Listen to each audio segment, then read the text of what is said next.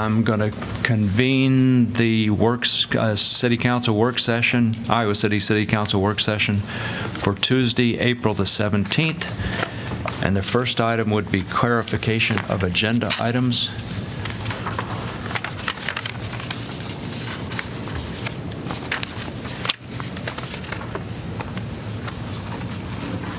I've got to open my own file to check this out. Go ahead, Pauline. Uh, This is a question for Jeff, and I know um, you and and Jim and I had talked about this, but I just had a question on 4D9, the senior center maintenance positions, and realigning them with the parks. Uh, I wasn't clear on then the salaries and from whose budget their salaries would come from then, senior center versus the parks.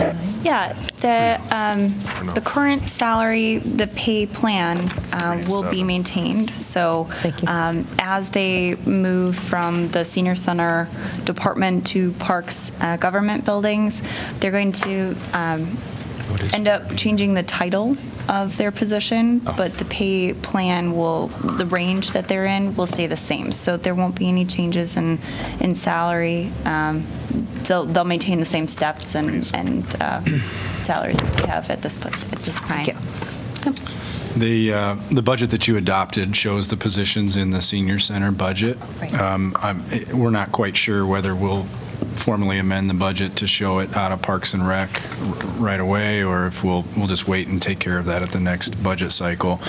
Um, Either way, they, the positions hit the general fund. So it's the same dollars paying for the position. The employees are being paid the same amount. They still have the, as Ashley said, the same steps in front of them.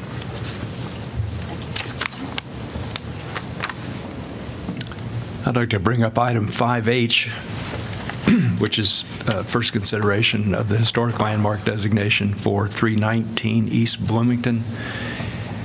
It used to be we could not discuss such things in a work session. Can we discuss them uh, now? can. I think it's preferable to do it as formal when everybody is. Yeah, I I don't, I don't want to go into any detail about the substance. I just wanted to make a suggestion and see if the council wanted to do it.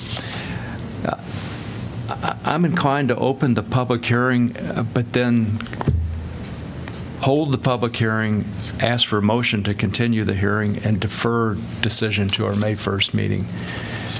Uh, I'm inclined to do that. I don't, if you- Mayor, I Huh? don't think you should be making decisions Oh, We can't hear you. about a public hearing. Yeah, you before gotta use your mic, Oh, I'm please. sorry. I don't think you should be making decisions about what you're going Okay, to do all about a right. public hearing until you hear the public hearing. Okay, fair enough. It's a good thing somebody around here knows the law and all that.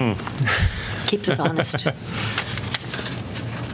Uh, Any other agenda items y'all want to talk This is the about? right time I can talk about item 3E, 4, and 5, or this is not, uh, Yeah, what, uh, yeah, those can I are, ask question that, no? well, sure. uh, uh, Is no- this no- like gonna come for voting later, or, or what we are doing here now?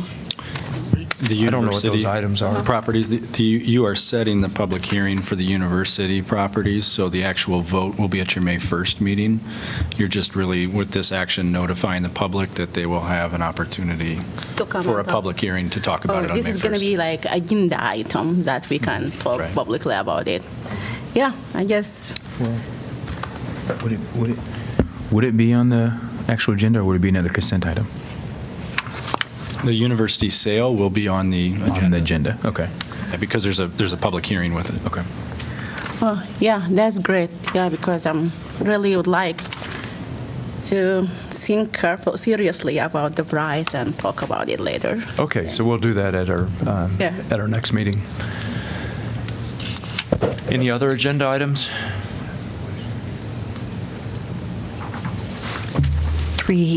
3E1, the rezoning of the Prairie du Chien Road. Um, I wondered where, if we have any information where they are with, um, like, the displacement of the residents, if we have any more information on that.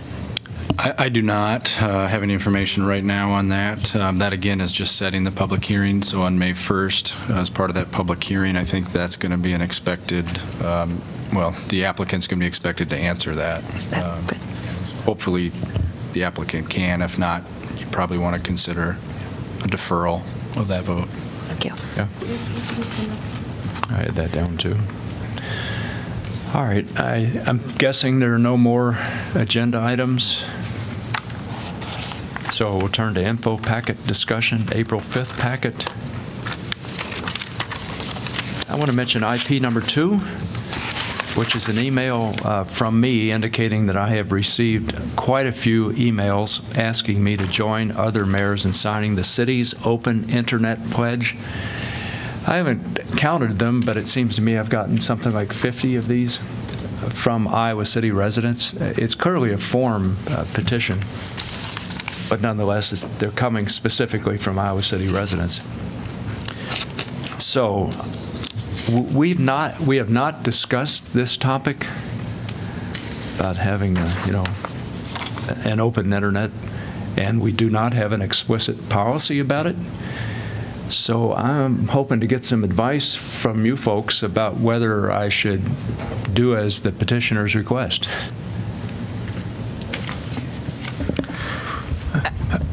Go ahead. I, I was going to bring this item up also because I uh, wondered exactly what it would mean for us as a city. I mean, we've already been labeled as the liberal Iowa city, terrible liberal Iowa city. I see it more as a progressive city that we um, uh, follow suit with progressive ideas. Um, and I would be in agreement with it if, if other folks on the council thought it was the right thing to do. Proceed. I mean, this is something that um, uh, I've been interested in bringing up. I'm glad that there are other residents that um, felt necessary that this be something that we move forward on. Um, and I, I, and I I think I'd only look to Eleanor to see what it would potentially require us to do, um, since we may not necessarily um, have certain things from a city that may be different, but ultimately proceed. I'm just I think the question is just simply if you want to give the mayor, t- tell the mayor to move. Yeah. Yeah. Yeah, a I would letter say would be yes. fine. Yep. All right, I hear yes. There'll be some happy people out there. That's good. So, uh, uh, If, if I could, I'm just flipping through this because it's been a couple of weeks since I've looked at that. We should, we should probably report back to you on what the pledge actually says and what you're committing to, because it's not just an advocacy position. Um, You know, it, it does have a caveat to the extent permitted by law and within our control, then it lists, uh, I'm seeing six different tenants. Um, and, and one is procure ap- applicable internet services from companies that do not block, throttle, or provide paid prioritization of content on sites that cities run. Um, Ensure an open and internet connection with any free or subsidized service we offer. I I think if you're interested in this, we probably need to dive into it a little deeper, tell you Yeah, what the constraints of law are, and what Can we you're get the whole pledge in the next Sure. packet? Because all I saw was the link, and I didn't have a I'm having chance. I didn't have a chance to go look at it, so. Obviously, Yeah. we're not a provider of that service, so um, uh, and with some of these, with some of these pledges, you're really pledging to do what you can with, the- obviously within the constraints of law, to influence how private providers are providing their service, and it'd probably be helpful for you to know exactly what those constraints are. yeah, my recollection is I tried to make a a PDF, a copy of the, uh, of the pledge, and I couldn't do it the standard way I do such things, so I couldn't figure out how to, how to proceed, and then got busy doing other things. Yeah, Jeff, I think that's a really good idea. So, you know, if you could provide some feedback within a reasonable period of time, that'd be very helpful. We can do that. All right, uh, get rid of that. Um, Yikes, all of this stuff. Just IP7 reminder, the Community Police Review Board is on April 23rd. Yep. I just would like to talk about IP5 uh, for the Yeah. Affordable Housing Action Plan update.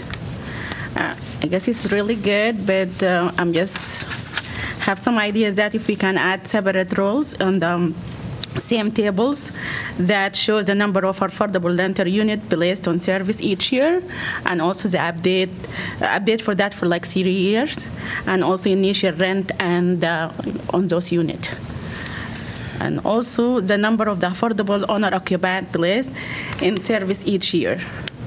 and the sale price, of course, and the units. I don't know if I, I guess Jeff also mentioned, uh, you know, you want there to see the measurement and the outcome of those, and if we can add those to the table, would be great.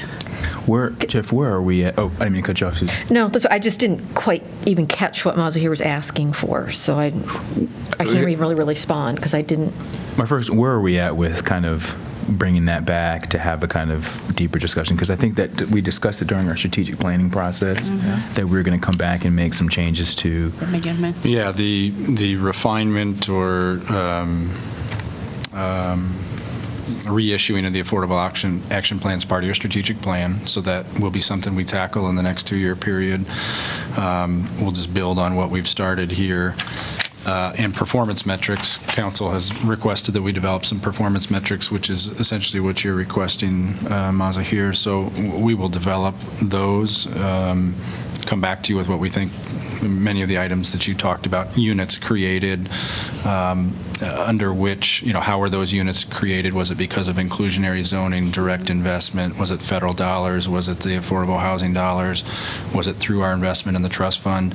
We'll try to lay all that out, um, and then we can specify rental, owner-occupied, period of of affordability. We'll try to provide as much of that um, uh, as we can. So that's, that's in the works. Um, I will say, um, the annex, the annexation policy I previously reported to you, that would be on the second meeting in April, the agenda there. Um, We got tied up with the Forest View rezoning application and getting that out the door, so that's delayed um, one, one meeting that should be in front of the, the P and Z, that first meeting in, in May. So, yes to the performance metrics, we're working on it, and um, that's the one update from what we submitted here. Yeah, so I think they'll be providing what we want, yeah. I, I want to make one very small note about IP number five, uh, the same topic we were just discussing. uh, That and I just observed that the fourth element in action nine uh, it refers to um, um, keeping occupancy at three unrelated. You know, so that that needs to be cleaned up. Needs to be updated, Yeah. thank you. I would just make a comment as well, because, I mean, I- I just want to thank staff for their work on this. I mean, I know that things come up, as you just mentioned with the Forest View rezoning, and some other things have come up over the course of, you know, my time on council, which is fine. I, I'm just more focused on the fact that we are making um, steps on this effort and doing it in a way that I think is um, not necessarily clearly articulated, or I know that I haven't done a good job as far as clearly articulating um, the different steps we've taken. I think a lot of it's been focused primarily on the money that we've been able to um, apportion towards this effort. Um, but there are other steps that I think are addressing affordable housing in different and inclusive ways. And so, for the record, I just want to make sure that we we state that, or I state that at least. Yeah, yeah, good. I want to mention a couple topics, I guess. Uh, One is, where did it go? Um, IP number three, which is a post by, that John put into the packet, it's a post by Kaid Benfield about uh, the healthiest neighborhoods are both walkable and green. I thought that was a pretty instructive article and spot on. So thanks for putting it in there, John. You bet. I never get those type of kudos when I put a memo in the packet. Um, I was, I was looking through it again after just, you know, the last day or two, and, and one thing it said, which I, I don't think it registered in my first reading of it, was that people living in urban environments are at a higher risk of mental health issues. So, uh, in a sense, what, what the, the article is emphasizing is that that higher risk needs to be addressed by certain actions, uh, and that what has seemed to be effective in addressing those higher risks for stress and, and mental health related issues are walkability in nature. And um, you know how that relates to Iowa City in particular, at least within the Iowa context, as I recall, Iowa City is one of the higher has one of the higher, if not the highest density in the state of Iowa in terms of its you know population per square mile. Uh, so we, we are an urbanized community, and that can be stressful. you know, um, you know, we've been talking most recently about the impacts of traffic, and just as one example, the noise, the pollution, uh, the, just the physical risks that are involved with that. But I, I was very pleased to see how some of these things that we've been talking about, you know, there's a lot of science supporting, you know, what, what we are trying to do. And I think the climate action plan will just reinforce that. Yeah, I was pretty impressed with the extent to which Benfield went through the science uh, Yeah. related to these topics. Yeah. I also liked that article and wanted to thank you for including that because, especially it said the natural features such as trees, gardens, parks, birds, water are associated with a higher level of mental well-being. And I, I think that that's really important and we should never lose sight of the importance of our parks and our green space. And I think we should also always be cognizant of that when people are coming before us for uh, zoning changes or approval of developments that, that we don't allow them to uh, do such things as like a fee in lieu of a green space, because the green space is important. And I think we've seen that now with the lack of, the trees aren't even budding out yet, and I think uh, the seasonal affective disorder is really apparent with a lot of people, because it's just not green yet, and, and I think it does make a difference. Get out the green spray paint at this point, I think. Right, right. But, but it also stressed that it's, it's, it's more than just a plot of grass, that that you need more than that. I wonder if we could get seasonal affective disorder into our code somewhere. Right. It's real. I'll yeah, it's real for It sure, is, but uh, you know. is. It's going to snow again. Yeah. I want to mention IP number six also, which is a uh, letter from the the CRS coordinator. I don't know what CRS stands for, but CRS coordinator of FEMA's Federal Insurance and Mitigation Administration, congratulating Iowa City for uh, increasing to a class six in the National Flood Insurance Program rating system, which is likely to result in lower flood insurance cost, if I understand correctly. That's a good thing. I think maybe city government and staff had something to do with that better rating, but Yeah, uh, staff did. I certainly didn't. Um, Julie Tallman is the one that really spends a lot of time on this, and and we're lucky to have her um, be able to really dive deep into this issue. Um, she's good. She's really good at what she does, and uh, uh, it it shows here. Um, and and this is great because those that have to pay flood insurance will now see a savings because of. Uh, her hard work and of course uh, a lot of the projects and, and the flood recovery effort that's that's spanned all our departments and, and that you all at the council table have, have helped support and, and provide funding for over the years. deal. Good work, Julie. All right, anything else on that information packet?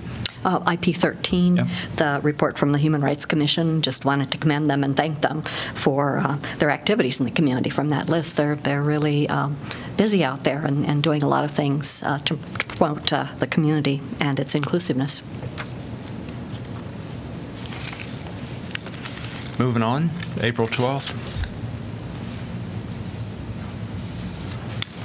IP4, um, Jeff's uh, article that he shared uh, from the National League of Cities, uh, the preemption. It's kind of timely as far as the things that have gone on uh, in our state, uh, but also, I think, goes to show us that we're not alone. It's it's happening. It was interesting to see the data and the colored graphs of, of all all around us, all across the country. These things are going on.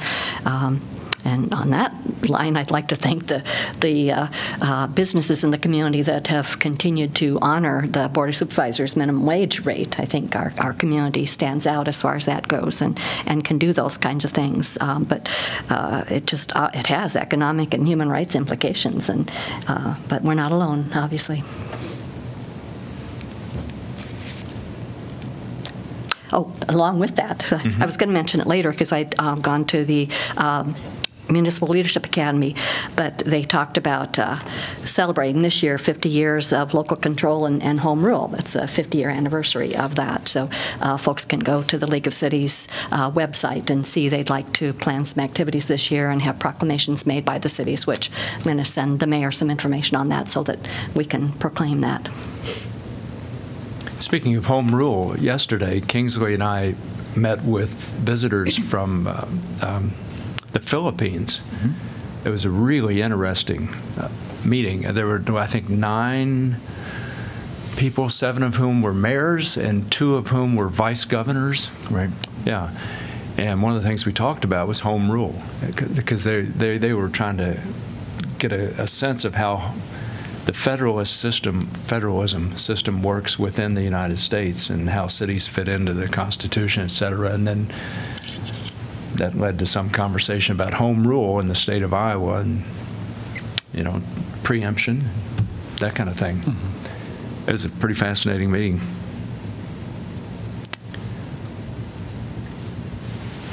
Uh, I want to bring up something that was in the late handout, I- but I don't I think this is the appropriate moment to bring it up. Your item that. Yeah. Yeah, so um, there was an April, uh, yeah, there was a story in the Little Village, uh, an article in the Little Village on April the 10th, titled, "Governor Reynolds Signs So-Called Sanctuary Cities Bill," which she says was aimed at far-left liberals in Des Moines and Iowa City, unquote. So I uh, alerted Jeff and Eleanor earlier today that I'd like to give uh, give them an opportunity to clarify for us and for the count and for the public what effects, if any, this new law might have on our policies and practices. So Yeah, I'll, I'll start, and Eleanor can, can chime in as well. This has certainly been a question that we've been asked uh, quite a bit in the last couple of weeks. Done a number of media interviews, talked with members of the community that have had questions too. Um, I think it helps to start back a couple years ago when you considered uh, the, the resolution that has been called into question in Des Moines. Um, important to look at the title of that resolution. That resolution was reaffirming the role of law enforcement, reaffirming. With that resolution, you weren't asking the police department to do anything different than they had done for the previous 20, 30 plus years. Um, and it's simply, we're not immigration, uh, we're not an inf- immigration enforcement arm. We've never been asked to, we're not trained to, and we're not empowered to be immigration uh, uh, an immigration enforcement agency. Um, So what you did is you said that we are going to maintain a public safety role uh, with our, with our police department. You also said that we will comply with all federal and state laws. Um, So my message has been, um, you should not see any significant change in our, really any, probably, I don't even need to say significant, don't even need to say significant. You shouldn't see any change in our daily approach to law enforcement. You didn't two years ago when you passed the resolution, and you won't with this uh, change in state law. Um, We will comply with the law. There's some updates to internal policies that we need to do to be compliant. That's specifically stated in the law. By, by January 1st, we have to update some policies. We have to make sure our officers know what SF 481 says. Um, But we're not going to ask them to be immigration enforcement um, officers. Um, So again, I think the challenging part is, is this sets us back with the immigrant community uh, because now they have an additional layer of fear, additional layer of hesitation, there's an additional layer of uncertainty. It makes the job of those police officers that much harder. Um, We've been trying to build those relationships. I think we've been having some small victories over the years and, and building trust. There's no doubt, I, I believe this is a setback to that, to that effort, but we're going to continue to try to, to build that trust and, and uh, uh, build those relationships despite SF 481. So I hope that's clear. Um, um, I know Police Chief Matherly is, um, uh, feels the, same way, and uh, that's the- how we're going to be instructing the officers to move forward. I'd ask Eleanor if there's anything regarding compliance with the law that you think we need to I point think out, but. that's Very well said. I have a question, and I'll leave my comment for my Twitter account. But um, the question I have is: Is there any way we can send a statement regarding that um, through our kind of web-based, whatever communication channels? Sure. Okay. If that's Might want to wait till the legislative session is done.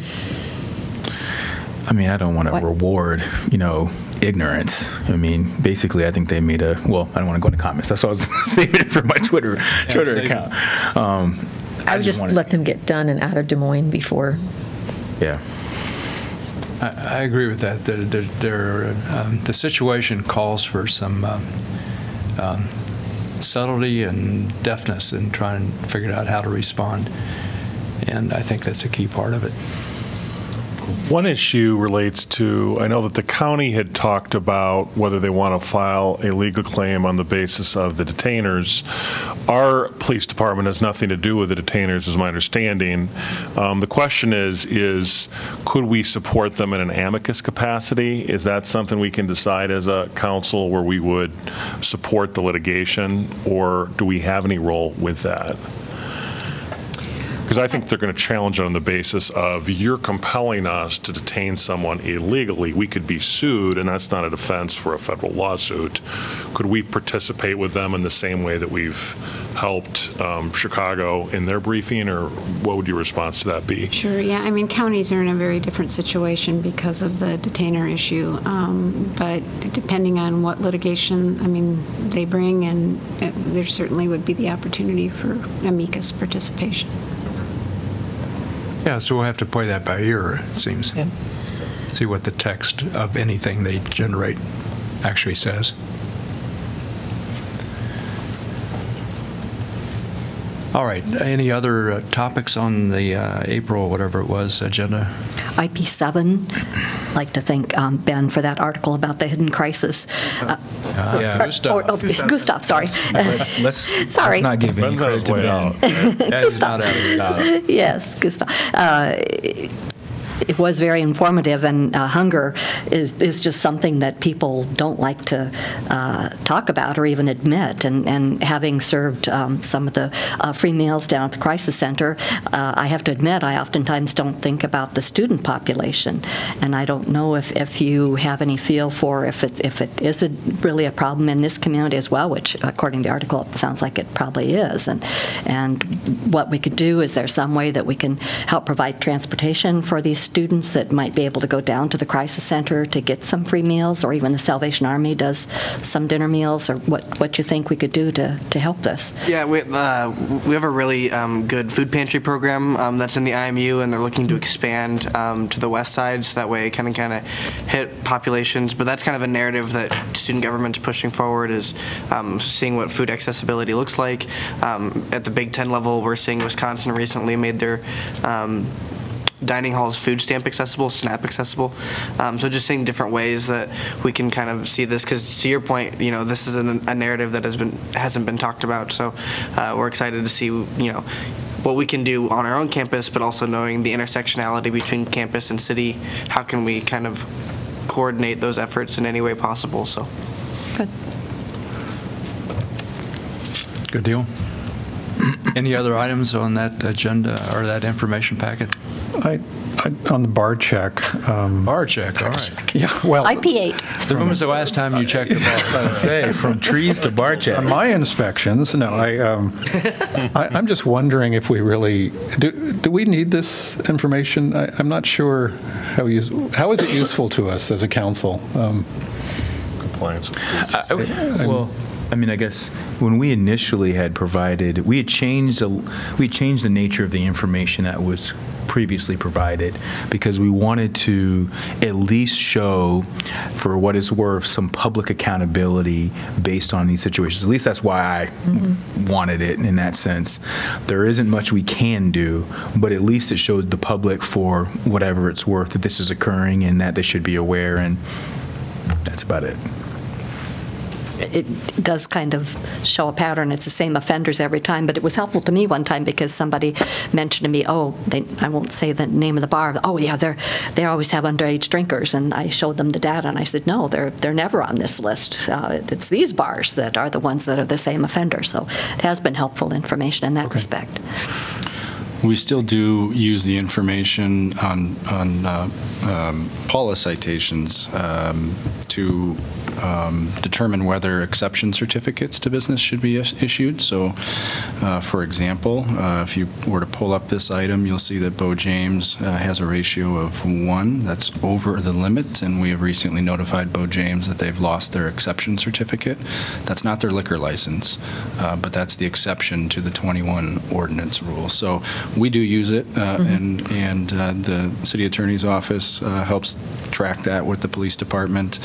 And once businesses reach a certain threshold, uh, they could lose that. Many of these businesses that you see here don't have an exception certificate. So for some of them, it doesn't mean anything, but there's, there's a few, like Bo James, that, that did. Um, the other thing is, I, it, it keeps the issue in front of you, albeit, you know, maybe you don't see that influencing uh, your policy, you know, even every year, but it keeps it in front of you. It makes it public so that groups like PAS can review it, uh, Partnership for Alcohol Safety uh, can take a look at it. Um, and the other thing I would say is that um, there's been some discussion, it's just been discussion at this point, but um, the ABD is considering, Alcohol Beverage Division is considering whether to extend, um, it'd have to be passed at the State House, but whether to propose legislation that would extend more home rule authority to cities on liquor licenses.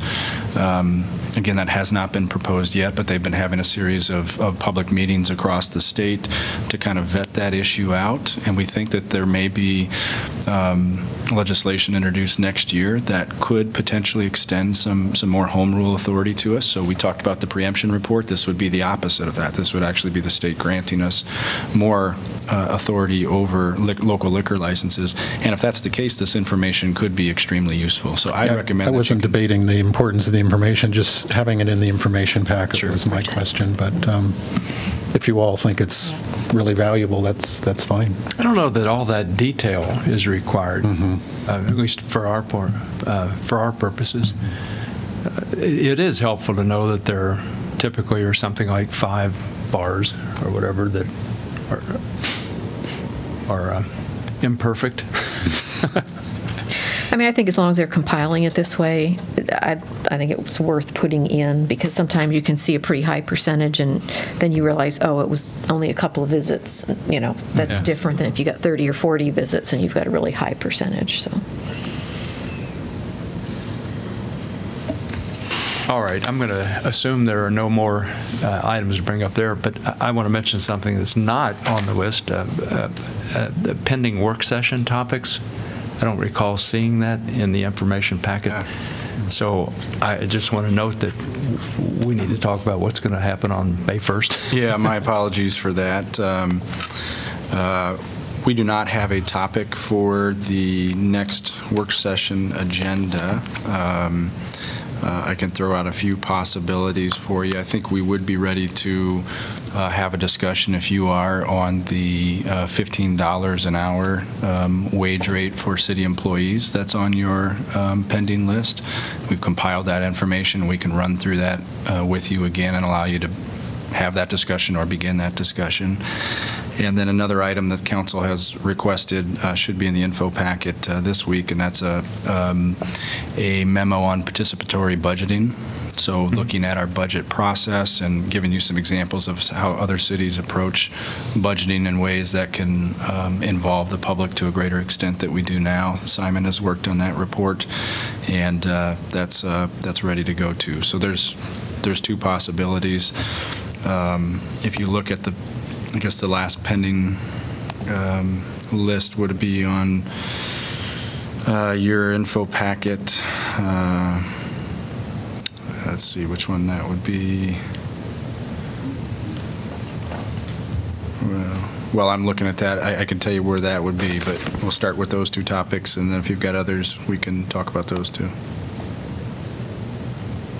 All right, we can chat a little about, a little bit more tomorrow about that, I guess, at, uh, when you and Pauline and I meet, but that sounds like a good idea to proceed with.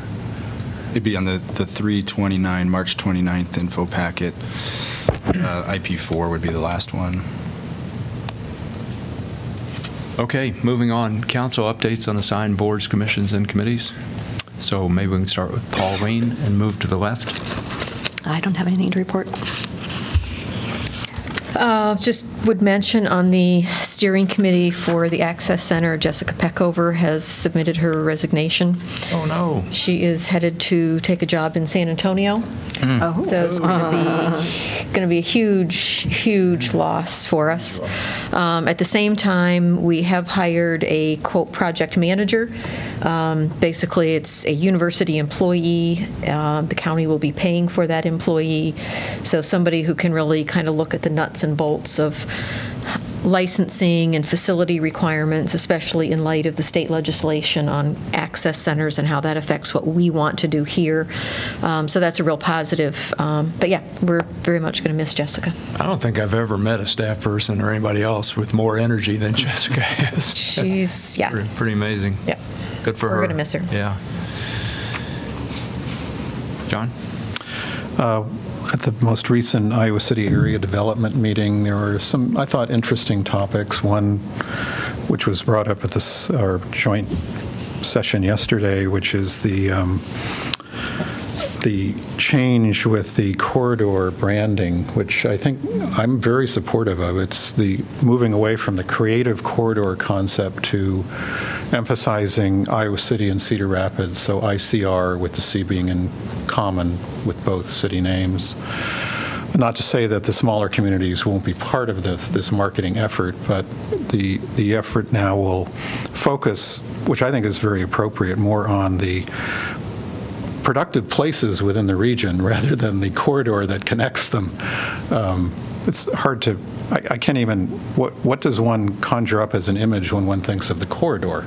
You know, what, the interstate? I mean, um, so I think it's really appropriate to focus that, that effort more on Iowa City, the cities that make up the region rather than the creative corridor.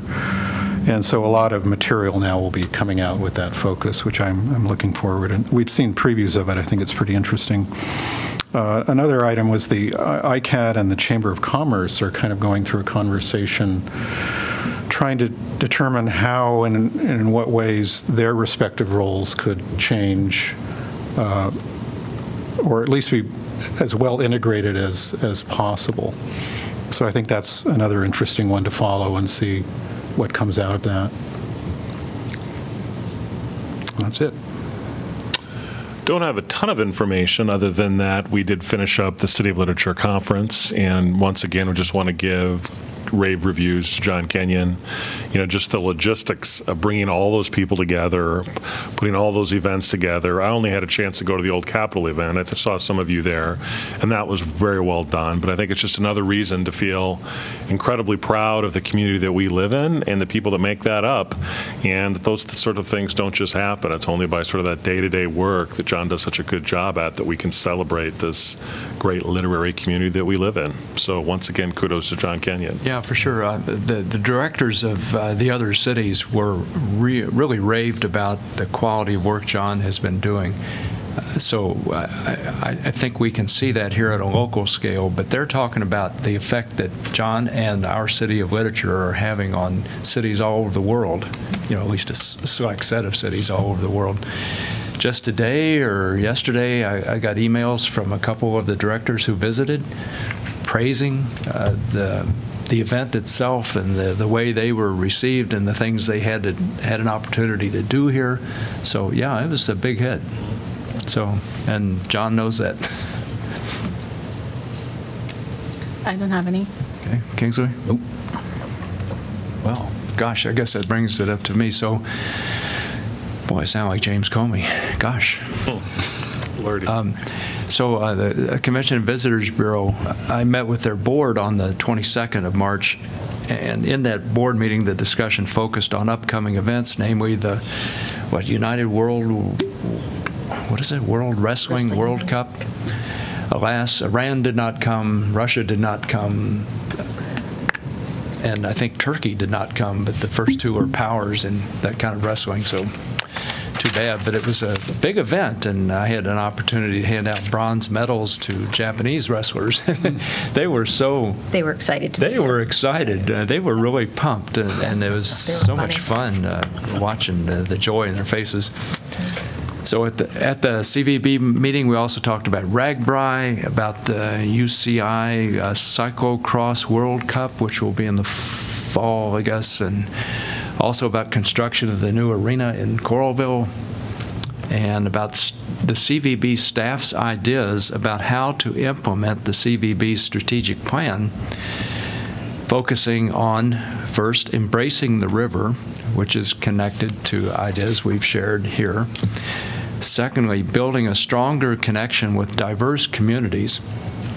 I was really pleased to see that. that that's something that's emerged within the CVB over the past year or so. Uh, maybe it has deeper roots, I don't know, but definitely over the past year. Thirdly, improving connections among bicycle trails and, and transportation in the corridor. So as a part of that discussion, that part of it, I, I mentioned uh, that uh, our council had instructed me to draft a letter having to do with the widening of I-380. And I, I indicated that uh, the instructions were uh, to draft a letter opposing the widening. So Tom Gill was not happy to hear that. There's a surprise. Uh, uh, Chris from up in North Liberty um, said, well, maybe there's some things we can talk about and work on there. Uh, Mike Carberry was there as well and said something similar. But I bring that up partly because it was discussed during the CVB board, but also because we uh, briefly discussed it yesterday in the joint entities meeting. Can I go a little bit more deeply into this, the, uh, the I-380 widening? Because, yeah, all right. If it's a report from the CVB. Yeah, uh, well, uh, so uh, I think each of you have received a copy of the draft letter, or the letter I drafted. Uh, It's probably a little bit too long. It's very typical of the kind of stuff I write, so I'm sure it can be shortened. But in this joint entities meeting yesterday, I did as I uh, uh, alerted you to, alerted you that I would do. I I indicated to them that I had been asked to draft, instructed to draft this letter, that I had drafted one. I didn't know whether to really to use the word oppose the widening, uh, have objections to the widening, or have strong concerns about the widening, et cetera. Uh, And then uh, recalled that one of our uh, ambitions, I didn't use the word strategic plan, but one of our strategic plans, uh, ambitions is to uh, build upon and strengthen our um, collaborative relationships with nearby communities and, and governmental entities. So in that spirit, I said, well, maybe we could work together um, uh, to create a working group and all that. But it- during that discussion, you remember, I said, we have not, our council has not had a chance to, to look carefully at the specifics of that draft letter. So I, I just wanted to, for us to be conscious of that, and uh, if there, um, if there are things you need to tell me about a draft letter or about what we should be, what, what the end game should be, it, it would be helpful to be clear about that. What I mean by what the end game should be, we could just send pretty much the draft letter that I put together, we could send it to DOT and express our values. What would that get us? We could work with nearby communities to maybe come up with some collaborative statement that's maybe not fully in accord with our values, but closer to our values than what currently is the case. So we need to have some sense about what, what our end game is, what we want to accomplish by, with this draft letter and with this conversation that we hope, are hopefully able to set up with uh, a working group that we talked about in the joint entities meeting. Uh, So I don't know that we want to go through all that in detail right now, but yeah, Uh, it'd be helpful to be thinking about that some. Give me some feedback if you can. Okay, that's the only thing I wanted to. When, when attention would to. we discuss that? Maybe at council time then, at the end of the meeting? Or when would you prefer that we give you feedback on that, on the letter and what the end game is? What's, I don't know, what's an appropriate moment? I'm not sure what the most appropriate moment is. Um, We could do it, I guess, uh, at the end of our formal meeting, but that doesn't make any sense, does it? I'm a Why not little work session? hesitant to have you, s- you know, discussing a particular topic that we haven't really given notice. Right, right, so, We- We could place it as a work session topic. yeah, yeah. After next meeting. Yeah, all right, let's do that. Okay, anything else? I think the answer is no. Jeff. All right, we're adjourned with, from our work session.